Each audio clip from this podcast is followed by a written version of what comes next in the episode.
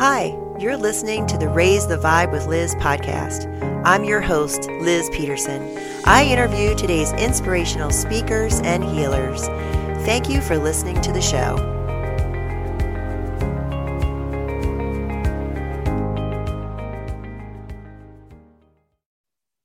Hi, everyone, and welcome to this episode of Raise the Vibe with Liz. I'm your host, Liz Peterson, and today I have Jennifer Lovely joining me today, and we're going to be talking about all sorts of goodies.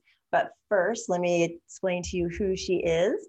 Jennifer is an ontological coach, somatic practitioner, trauma coach. Jennifer is a mom, grandma, wife, Pilates and yoga practitioner, practitioner, ran multiple studios, turned coach. Her first love is deeply connecting with humans. She says it doesn't matter. She wants to know your story and loves a good story. Both her boys gave her a good story. And at the ages of eighteen and nineteen, they became homeless, heroin, meth addicts. Jennifer could not stop looking, looking at herself, why she was here, wasn't really here, and what was next. Her life turned into an addiction of where is Joe? And where is Jake? After sixteen rehabs and sixteen jail stints and hundreds of thousands of dollars, she found Jennifer. Therapy, coaches training, and many certifications in parts work, transformational breath, ontological training, and more. Jennifer courageously chose to prioritize herself and today is married, living in Whidbey Island, visiting Southern California once a month, and supporting other women to look. Jennifer, welcome to the show. Thank you. Thank you for having me. I'm excited to be here with you. I'm excited to have you. Looking forward yeah. to this conversation. Me too. So, and I'm excited because, you know, our first session that we ever had together, you're like, so let's talk about you moving. And it's funny because I was trying to move, um, but I just didn't know where, what I was trying to move.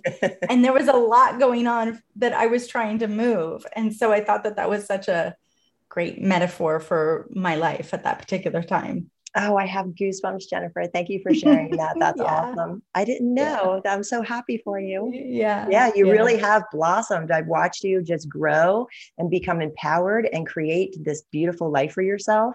And mm. it's been fantastic to watch and motivating. Mm. And I hope motivating to many women. Yeah. Thank you for that. Thank you. Yeah. You're welcome. So let's hear about your journey from beginning to where you are right now. Well, I think that, you know, for the most part, life was fairly um, good. I, you know, when I say good, I don't know that I knew any different as a young, as a youngster. It was like, life was chaotic and, but it, it was just like, this is what we do. My mom um, left when I was five. She gave me to my dad and my stepmom, and I lived with them for pretty much my whole life. And I was in sports. Um, I traveled the world playing soccer. I had many friends, um, grew up in Southern California. And there was a lot of secrets in my family that, you know, nobody spoke about. And I always struggled with that. And I was always in search for the truth. And one of the secrets was, is that I spent um, seven years being um, sexually abused by my brother. Mm-hmm. And, um, and that changed the trajectory, I suppose, or not, of where my life maybe was going to go. And so at the age of, I think I was thirteen, my family were fourteen, we moved to like Havasu City, Arizona. And that really opened up um, all of the possibility of, of trouble for me. There wasn't a lot to do. I didn't play soccer anymore. I didn't have the friendships anymore. And so it really forced me to be outside of myself, looking for external things to validate myself, which um, I became a really rebellious teenager. And um, life at home was tough. And it just seemed normal because it was kind of chaotic. When I was um, seventeen, I met my future husband, my children's dad, and um, he was thirty, and nobody like thought to say like, hey, like probably not a good idea, or that's not okay. It was like, it was just normal. And so I left home and ended up with him and had my first son by the time I was twenty. Wow. And then my second son came shortly thereafter. And I was um, sad. I was a sad girl, and I thought I was happy, but I was deep down, I was really sad.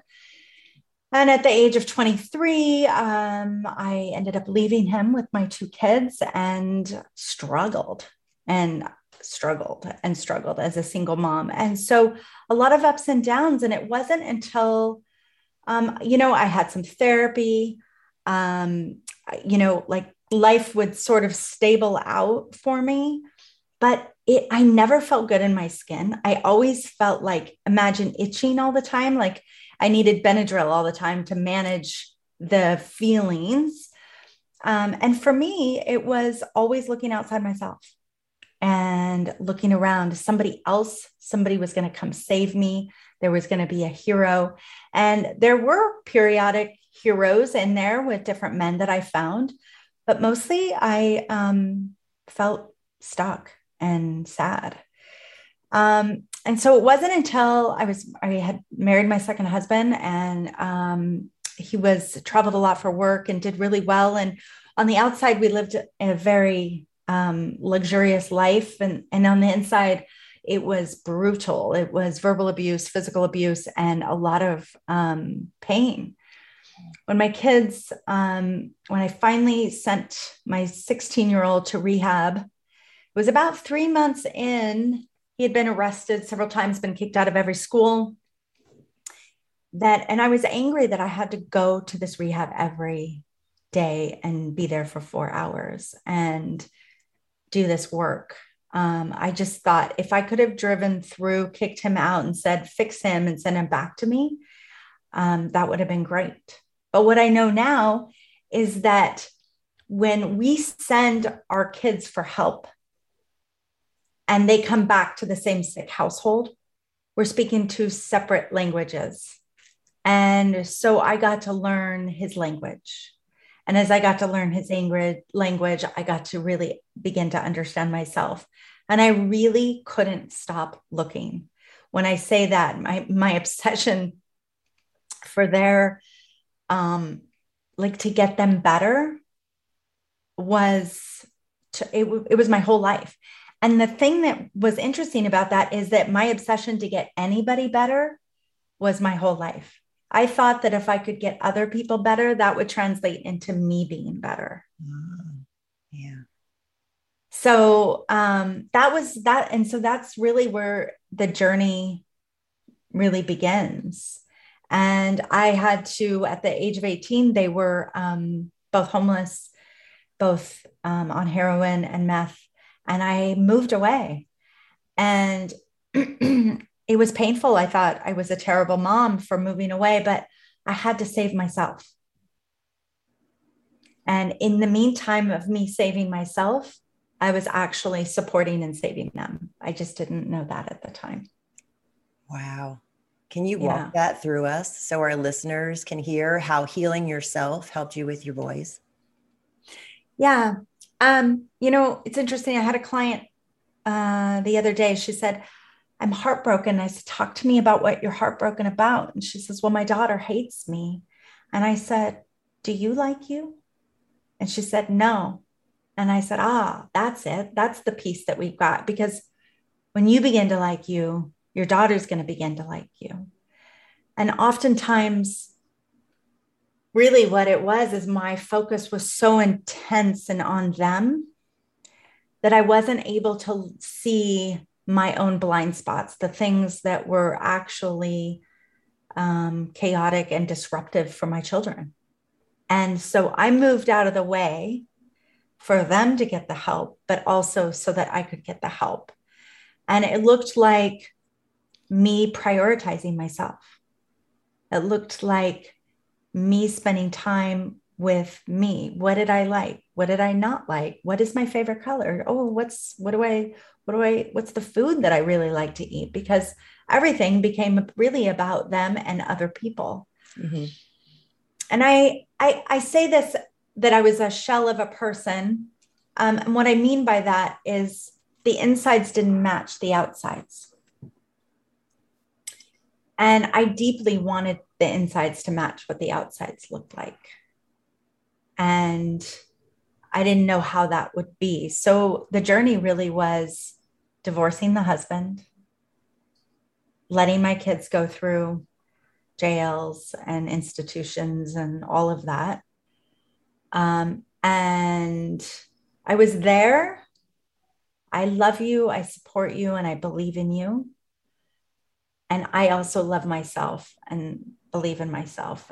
And so I'm going to be, because in order for me to be okay for you, I have to be okay for myself. Wow. And so that really was the journey. Like, I could not help them if I couldn't help me. So it was learning how to say no. It was learning how to go, this is what I'm willing to do, and this is what I'm not willing to do. And so that really, um, that was part of the journey. I, I think I was interrupting you. I apologize. No, not at all. You're right on point with what I was going to ask, because it sounds like a huge lesson in boundaries in yeah. your son's recoveries. Yeah. And it actually is a, also was a huge lesson in owning my own power.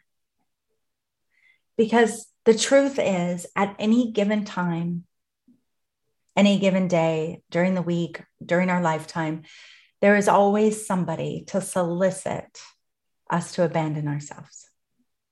Yeah. And are we going to do that? And it's not about, well, I did it, I abandoned myself and beating myself up. It's really about, oh, I just noticed I'm abandoning myself. Oh, and then looking, what is that about? What am I avoiding in myself? Why is it that I want to please other people more than I want to please myself? Right. And so many of us do that in our right. lives. Yeah. Yeah. You wrote a great chapter in Addiction Diaries. The chapter was called Reclaiming Grace. And there's a part in it where you say your son didn't show up for his appointment and you signed up. You mm-hmm. decided to go to therapy. And when you got there, she said, your parts are all over the place. What was that experience like for you? Yeah. Um, well, I was wounded, so it hurt. Um, and I didn't quite understand fully what she was saying. And so I was curious. And I thought for a moment that, like, literally she could see my parts all over in different places. I thought it was like, you know, she could literally see that. But what I came to understand is that my little children that live inside of me were the ones reacting to life in all different ways. And so we literally had to go back from five all the way back up to eighteen, nineteen, and really reconnect with them so that they weren't running my life. Right. So they were reacting.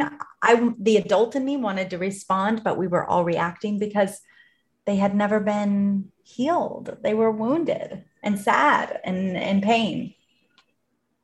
How beautiful that you were able to do this parts therapy and dip into your wounded child and unravel all of those things to be able to come out of those reactions. And that's beautiful shadow work, Jennifer. Can you dive into that a little bit more and how the shadow work can help clients?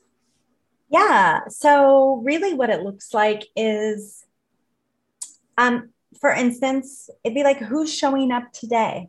I'm noticing that you're having a reaction to that. So who is showing up today? And allowing that part speak to what they're feeling. And then as they speak to what they're feeling, allow the wise part, for instance, the wise part of Liz to then talk to the reactive part and tell them what they should have been told when they were that age. Mm.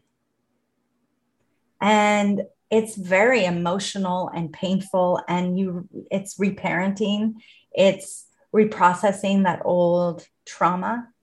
It's allowing the voice that never got to speak to finally speak, and integrating all of those parts, because ultimately that's what integration is, is really integrating everything so that we I imagine it like a um, bicycle, the wheel of a bicycle and the spokes, and that those spokes represent different parts of that wheel.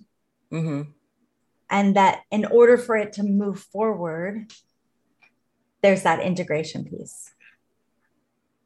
Nice. And I imagine you're uncovering all kinds of belief systems around that. Yes. Right. And realizing that half of the things that would come out of my mouth were not really my beliefs, right? They were things that were told or I had to believe in order to survive the experience. Right. And how did you apply that to the woman you are then? Um, say that, say that again. How did you apply that work to the woman that you were in that moment? Um, well, I think that in that moment, I, I think really it was, it was about compassion, right? It was really about like going, my gosh, this woman um, has been through a lot, and really allowing and really seeing her and witnessing her as a way to, the deeper I could be compassionate for myself, the deeper I could be compassionate to others. Because one of my um, survival mechanisms is this deep level of righteousness. And righteousness keeps me from being connected to you. Mm. Right. And ultimately, I want to be connected to you, but that righteousness is like this protection, layer of protection that keeps me from having to be vulnerable and having to have intimacy, because it was too painful to have intimacy and being vulnerable. I would be in trouble for that, right? I couldn't fully show up as myself. So this is like allowing myself to be in full expression. Mm, that's beautiful, Jennifer. Yeah. Thank you. Awesome. Yeah. Yeah. You're welcome. And I'm really hearing also where this work really helped you come out of that victim state, mm-hmm. you know, around your boys and step into that self-responsibility piece, all that internal work that you did. Yeah. I mean, I mean, there was something really great about being a victim, right? Like you got attention, you know, people, people would do things for you. You know, there was, there was a, you know, a lot of great, great things that came out of that, except that it didn't really actually give me what I wanted. Right. Which was to feel whole and to feel good and to know that I could take care of myself and that they could take care of themselves. And that really was the thing. Is that I really wanted my children to grow up and take care of themselves, but I actually had to take care of myself for them to get that. Right. And what was it that got you there? Um, I mean, I think that there was just a point where sixteen rehabs and the jail stints, and um, there was just a point where like they had to want it more than I had, than I wanted it. Um, and I was exhausted, running out of money. Um, and like, this could go on forever. And I think saying it out loud, like people would say, so you have kids, where are your kids? They're homeless, heroin addicts. And I would say it because I had to say it so that I could get rid of the shame, because the shame just like lived on me. But the thing is, is that their disease was became my shame. And, and it's like, no, that's not mine to own. And so many of us, especially as a mom, I mean, you know, this, our kids become extensions of who we are. Yeah. You know, and that's not true. That is so not true. And I happen to believe that, you know, we are borrowing, we've made some pact with these souls before they come into the world. And these are all lessons for all of us, right? And so we're in the mix of learning, and we're, and this is the classroom that we're in right now.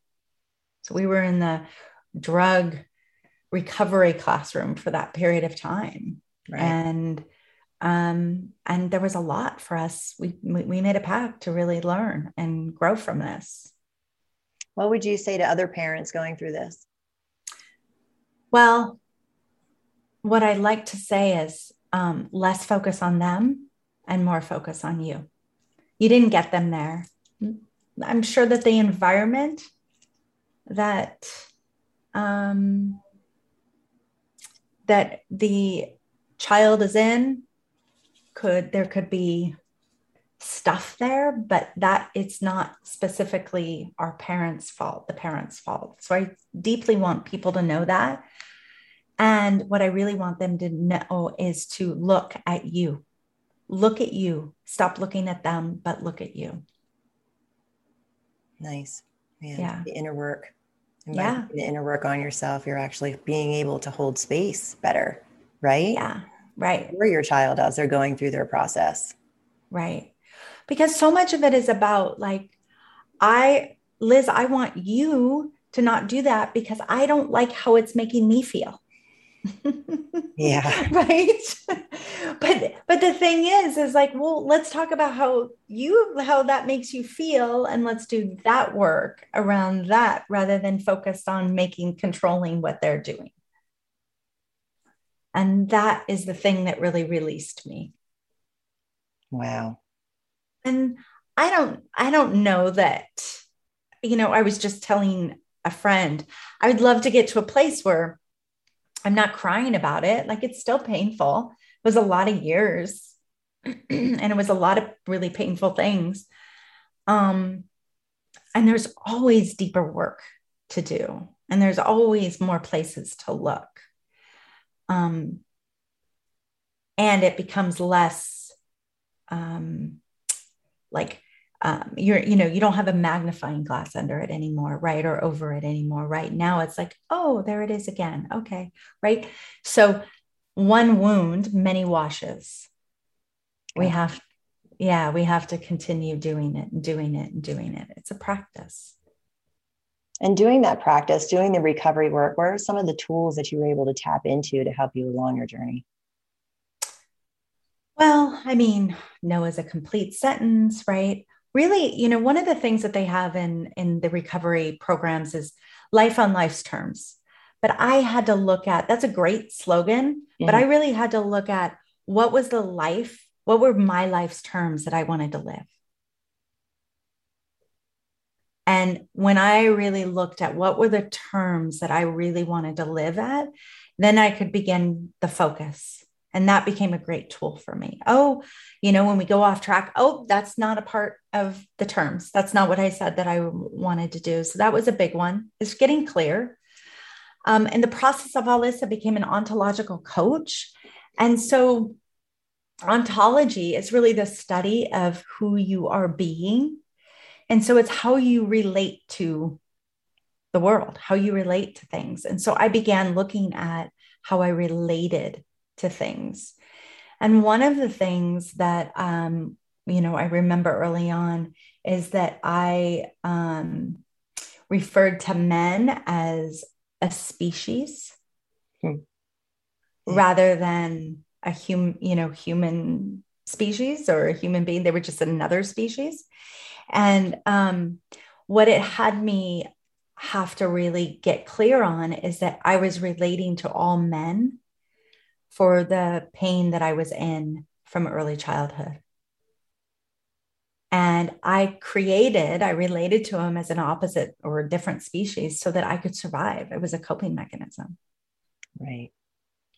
And when I really got under that, and part of that was the, the men that were in my coaching training, and I, w- I allowed myself to receive love differently than I had ever received, which, which takes me to today, now that I am a married woman again, right?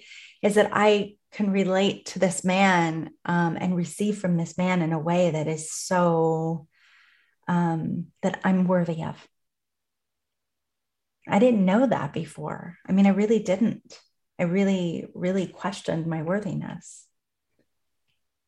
I thought it was for, you know, like it was only good enough for sex. It was, I was a, it was, um, I traded, you know, it was like, I was only worthy for my outward appearance, but never that somebody would really deeply cherish me. It was really like looking back, it's like really painful. Thank you for sharing that with us. Yeah. Yeah. Thanks. Yeah.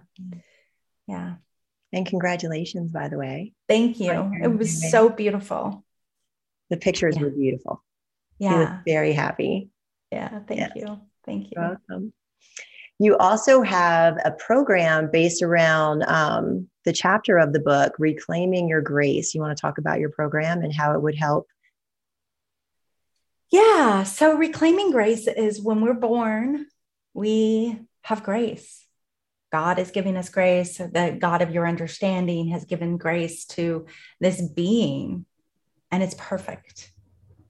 And it's not until we're like between the ages of, I don't know, four and ten that we begin lo- seeing the world a little differently. Somebody told us no, somebody maybe smacked our butt or our hand, shamed us for something. And we begin to slowly lose that grace. And our caretakers oftentimes are wounded deeply, and they don't know may, maybe that they're wounded, but that shame gets put on us as little ones. And so we walk around with shame, whether we, you know, had a terrible childhood, whether we were abused or not, there is some form of shame that we pick up on, mm. and it's usually not ours. And so the work that I do is really beginning to unravel, pulling the string on that shame and having people look at where that comes from, and, and to really go back and look at where that shame comes from um, is oftentimes scary, and it's oftentimes freeing. And this isn't to make our parents or our caregivers wrong. It's not at all, because it's not about pointing fingers. Mm-hmm. It's really just about um, reconnecting to ourselves and deeply prioritizing and loving ourselves in the way that we so wish other people could love us. Right. Oh, and diving into that shame really takes us to our inner core woundings. You know, those belief systems of being unworthy or being not enough, you know, right. and our parents, you know, wounded people, right? You know, raise wounded yes. people, right? Yes. Yeah. Yeah. We don't really get out of it alive, right? Like it's not yeah. like, you know, and, or we don't get out of it unwounded, right? I mean, all of us are walking, we're walking wounded, and even more so today than ever. There is so much that we're having to go back, old belief systems, right? That aren't ours, right. that were never ours. I mean, it's even, we could go even as far into like, even the things we learned in school, half of it is not even true, right? Right. So we've got to go back and pull, pull the layers and really look. And do I believe this? Is this what I want to own? And is this the flag I want to carry around the world? Is this serving me? Or do I want to maybe begin thinking, sharing something different, you know? Mm-hmm. And it's so true. When you get in and you do the inner work and you're working on these belief systems and these childhood woundings, you come out a different human being. You're unwrapping mm-hmm. them. And then when you see them, when they get triggered and they start coming to the surface, then you can work on them in the moment. Yeah. And it only takes a couple seconds just to recognize and then mm. pivot or right. shift. Yeah. Right. Absolutely. Absolutely. And I mean, and that's, I love that. I mean, it's just like, it really is just a pivot and just a shift. And I don't want people to think that it's that easy. It's not because, easy. It is not in easy. Those, no, in those triggers are treasures. Oh. Yeah. Yeah. It's, but they're not always fun. No, they're not fun. Why don't yeah. we dive into triggers a little bit, because they really are teachers. They are. So tell me some of your triggers. Oh boy. Like when you, what do you notice? Like really like, you know, gets you like, for me, like integrity, like I, I'll, I'll tell you, I recently just had a trigger. I was working with this addiction doctor, and um, I knew from the beginning he was a narcissist, and I still continued working. And um, so a client showed up and said, I'm really concerned about the money that is being, you know, asked of me to pay for this, da, da, da, da, da. And I just said the thing. because I knew it was like, because there's too much money. So that's why you continue to be, are in this program, because you're paying so much money and they keep, wow. you know, and um, he recorded me, me saying that and sent it to the doctor, and it totally blew up in my face. Right. And you just threw you under the bus. Totally. But you know what, Liz, I was like this. I didn't, there was nothing anymore to defend. Mm-hmm. I was like, no, this was my truth. But I realized that inside of this was, I held so many secrets and lies of my dad's my whole life. And mm. if I could hold those secrets, they were power. And if I could be a part of this, then that meant that I was accepted and validated and loved. Right.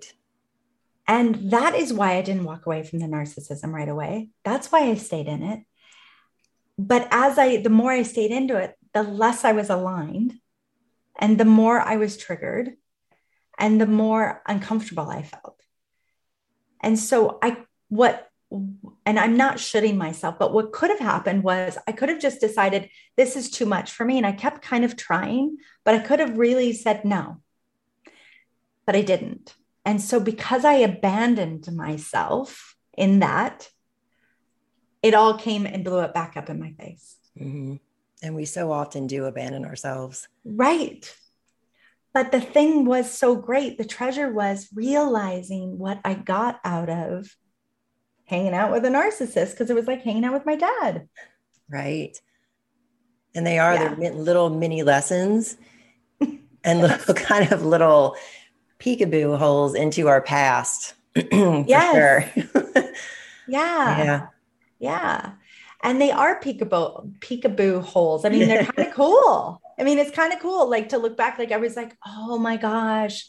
And so I felt like at that moment when I had the epiphany, that I was like standing on Mount Rainier and I could see everything.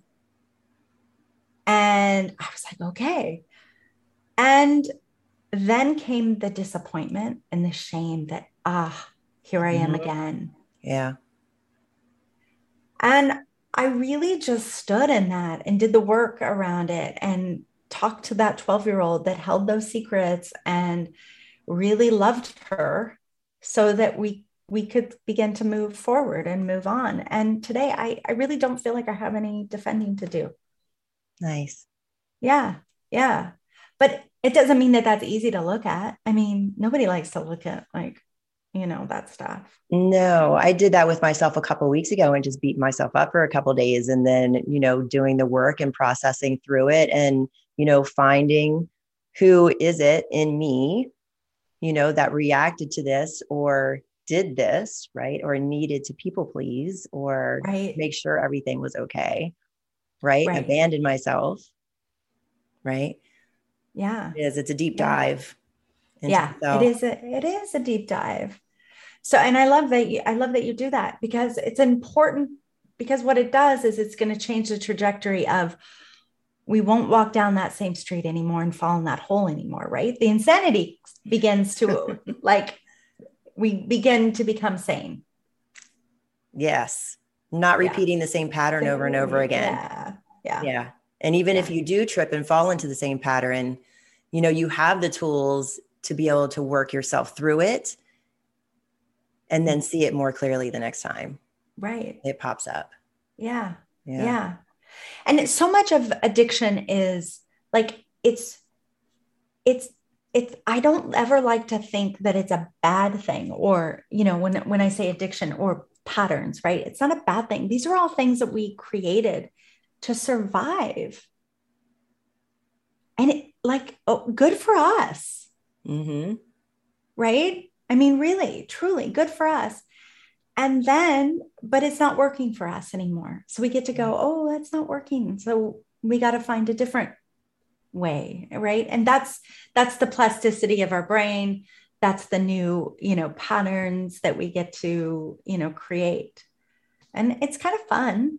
Yeah. And, and it's a lot of work. Yeah. Untangling those old neuropathways and creating new ones. It yes. is. It's work. It is. Not easy work. It, it takes repetition. Yeah, it does. And that's what practice, why practice is so important. Yeah. Right. Yeah. Yeah, right. For sure. You also do transformational breath work. How do you bring that, weave that into your practice? Well, for me personally, um, I, I'm, you know, in it like twice, twice a week, really. I mean, sometimes it's, you know, in, you know, the morning, just, it depends, it'll start showing up. So it's circular breathing, heliotropic, you know, heliotropic breath is what it started. And then what we're doing is re, um, we're allowing, as the breath begins to move, you can literally feel parts of your body tingling feelings, and you can kind of feel the energy move. And in that moment, we begin to make a loud noise, like, ah.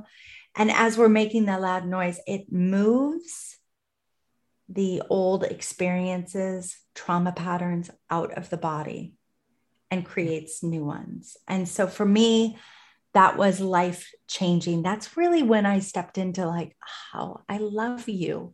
That's when I could really love myself, like really love myself. I had never had that experience before, but I could really step into loving myself in a way that felt powerful. Wow. And it really feels like embodiment practice. Yeah. Like you're moving those things out of your body with breath work and with sound. And those things do move those blocks out of the energetic system, out of the chakras. Mm-hmm. And then you're able to find presence within your body and be grounded in your yeah. body. So then you bring in that embodiment piece. Mm-hmm. Yeah. And, and that's really like the wholeness that we're looking for. It really is the wholeness that we're looking for. And yeah. literally, the sh- I could really feel the chakras moving and moving out. And I will say, I, I have a woman that I work with, and she said, for the first time, your crown chakra is um, open. And she says, it's re- like, I mean, really. And I, I thought, wow, that's amazing. Because, and my solar plexus. Mm-hmm. Um, because I always felt so much, dur- you know, in that space. Right. Uh, the family and, of origin space. Yeah. Yes. So much. The powerful one for everybody. Yeah. yeah. I mean, it would literally hurt. Like it hurt for years. So um, to have that open and actually have those, I mean, I don't, I know for some people that is real woo-woo talk. Mm-hmm. And it's a real thing. It's it a, it, it's a real thing. And to really have them moving is, um, is life force. It, right. it makes a difference. And to bridge the gap between the lower chakras, which is one, two, and three, and then yeah. the heart is the bridge, and being able to get into the upper chakras to be able to move your life force through your body, yeah, yeah. be able to flow through your seventh chakra. Yeah. Then yes. it brings not only embodiment and your life force energy flowing freely into your body, but it affects every area of your life. You know, when right. you're able to channel your life force, mm-hmm. you know, freely through your body, it opens up all channels in your life, you know, for yeah. joy and pleasure. Yeah. You know, happiness. Well, and I mean, and that's the whole thing is like, so last year I went on this whole road of sexual freedom and stepping into like allowing myself the juicy pleasure of, of life, right? It's not just the juicy pleasure of your pussy, your vagina, and you're having sex in the world. It's like really enjoying me and the juiciness. And, and as, as my chakras started to open, open up, my lower chakra started to, and that has been closed for a long time because of my sexual abuse yeah. and really shut down. And as I began to allow pleasure, that began to open up. It's funny, Liz, how we punish ourselves mm-hmm. in those ways. Yeah. Shutting down shutting pleasure. Down. Right. Shutting down um, our life force, shutting down playfulness because of our unworthiness or our old belief systems, whatever it is. Mm-hmm. And we punish ourselves. Yeah. And there's a lot of outward belief systems. Yeah. You know, that we have to deal with culturally, culturally, that are also shutting down, you know, the second chakra, which is our personal power, our sexuality, our creativity, mm-hmm. right? And when we shut those down because, oh, you're not supposed to do this or that, or you're shamed because you did this or that, or women aren't supposed to act that way, or, you know, women judging another woman because she's brighter, you know, or right. yeah.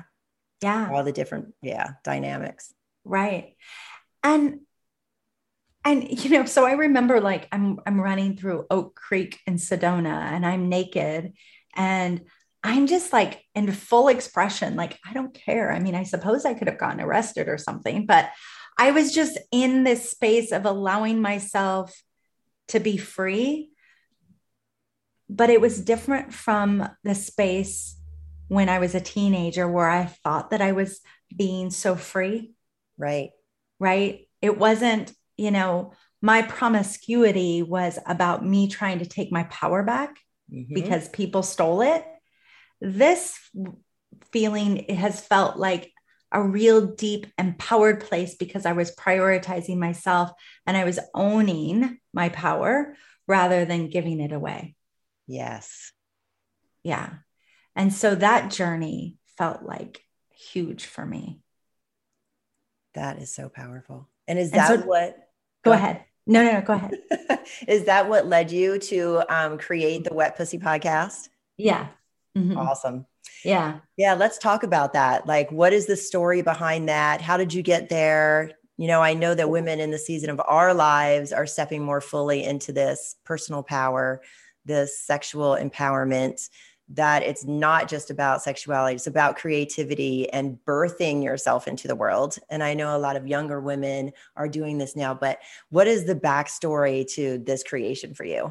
Well, really it was, I took off, well, you and I talked in like April or May of twenty twenty. And then, um, and then I took off and I went to Arizona for, I don't know, like six months. I was just driving and having fun and enjoying myself. And Um, and pleasuring myself in all sorts of ways.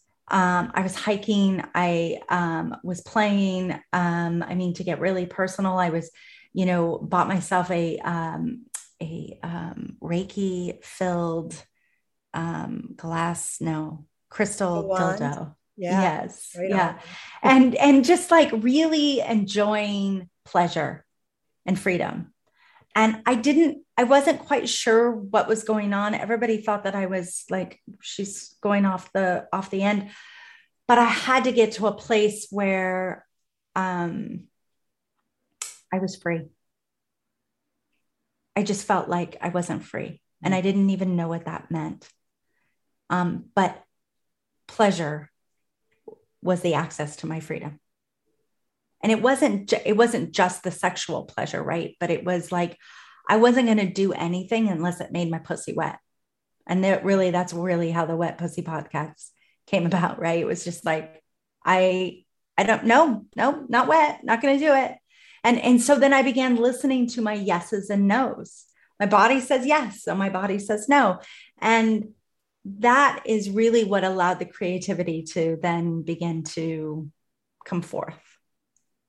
That's and, awesome. Yeah. Yeah. And, and ultimately it was sourcing myself. It was really about sourcing myself and it was all about sourcing myself. And if I sourced myself, then I was available for my kids and my granddaughter. If I sourced myself, then I was available to be in relationship, which leads me to thinking I was going to move to Orange County, back to Orange County, thinking that I was going to take this job with some friends who called and said, I've got this great position. You should come down here. And basically uprooting my life and driving back down to Orange County. And when I got to Oregon, I called my boyfriend and I said, I can't believe this is all I got after five years. Like we, this is it. Like I'm going back. What are we doing? We were both sad. But he didn't say anything. I mean, he was sad, but it, we just were like, okay. And about a week into it, I said, I called him up and I said, I think we're both doing the same survival dance. I keep leaving. You stand there and tell me that you want me to be in my freedom, that you love me, that you want me to live the life I want to live. except that that's a, I believe that's a survival mechanism. You're not stepping into, into intimacy and, you know, and being vulnerable, and I'm not. And so what are we doing? And in that moment, wow. we said yes to each other, but it took, yeah, it took him like stepping in and really looking at himself. It took me going out, pleasuring myself in all parts of the world and parts of myself in order to come to that place. And have the voice and the awareness to mm-hmm. know what wounds were going on, where you guys, you know, were reacting from, and to have mm-hmm. a voice to be able to bring that forward. Yeah. That's I mean, huge. Yeah. And, and the coolest thing about it is like, we ended up in partnership. It was the first time in my life where, because I was running away, I wanted him to claim me, Liz, mm-hmm. and he wouldn't claim me. And, and that wound is because I was abandoned. And if only he would claim me, then I would be okay. But what I needed to do is claim myself. I just didn't know that. Wow. Mm-hmm. Yeah. And what a great experience to be able to go to Arizona and reclaim yourself. Yeah. Go anywhere and reclaim ourselves, yeah. right? Like wherever that thing, that place is. Yeah. Yeah. Yeah. It was really beautiful. And, um, it's actually one of the most, probably one of the biggest things I'm proud of, you know, because to really be able to step in and say, I'm worthy of this love, I'm deserving of this relationship felt um, really powerful. Yeah. That's beautiful, Jennifer. Yeah. Thank you. Thank you. Gosh. I just want to sit there for a second. Yeah. Just kind you know, of let it sink in. Yeah, I love that because you know what I call that? I call that sacred lingering. Mm. Oh, I love that. Yeah. Where we just get to like linger in this. Yeah. It really is nice. And I think a lot of listeners, you know, would want to take that moment after that story and just kind of linger with it for a second. Yeah. Because it says a lot. Mm-hmm. You know, those moments are really gateways for us, right? Yeah, they are. They are. I'm learning that, like that slowing down to really linger. Like I was never the girl that, that like wanted to linger after sex, right? I was like, okay, we did the thing. Let me go pee because I'm worried about, you know, getting a bladder infection or whatever, you know, in my mind, I'm always, and now to really trust myself to linger feels really special. So it's nice to linger with you. It's nice to linger with you too, Jennifer. Yeah. Awesome. Yeah. I want to backtrack a little bit. Sure. To um, finding our pleasure in life, because I love how you said, you know, what makes me wet? What is my yes? What is my no? And we hear follow your heart, follow your bliss, right? And I love this concept of bringing pleasure into it because pleasure is missing from life in so many areas, right? Mm-hmm. And it's not mm-hmm. just about sex. It's about yeah. work. It's about family. It's about food even, mm-hmm. you know, and every aspect of our life, whatever lights us up, right? But instead of whatever lights us up, it's what makes me wet. Mm-hmm. So let's dive and unwrap that a little bit more because that's sure. like a really self-empowering piece, I think.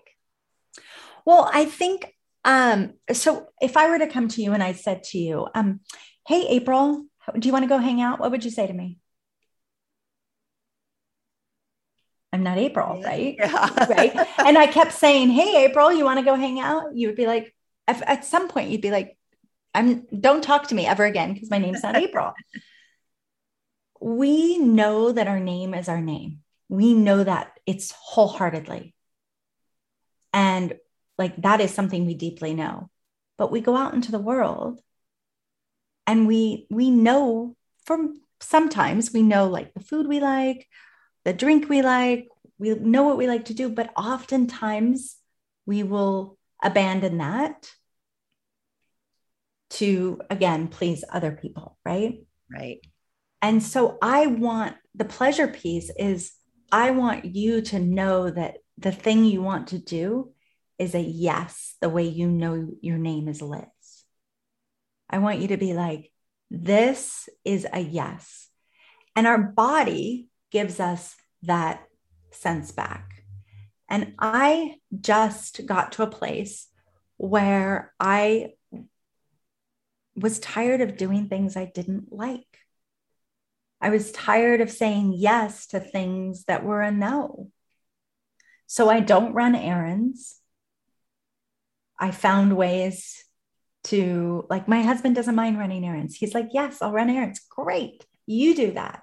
I started just stepping into finding ways that I just wanted to, I want to be in pleasure. Now, I, when I say this, ladies, there are things that we all have to do in our life that we don't necessarily like. Pay taxes, pay our bills, you know, all those things.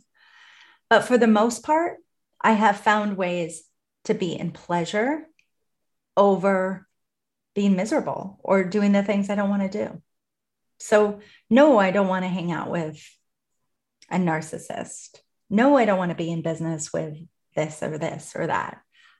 Really, I began sourcing myself in a way that I have a studio on my property. And so on the way from my house to my studio, I run my hands through rosemary. I smell the roses.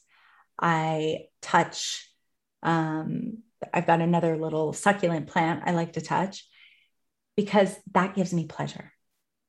And so it's like ten tiny things I do every day that gives me pleasure. Mm-hmm.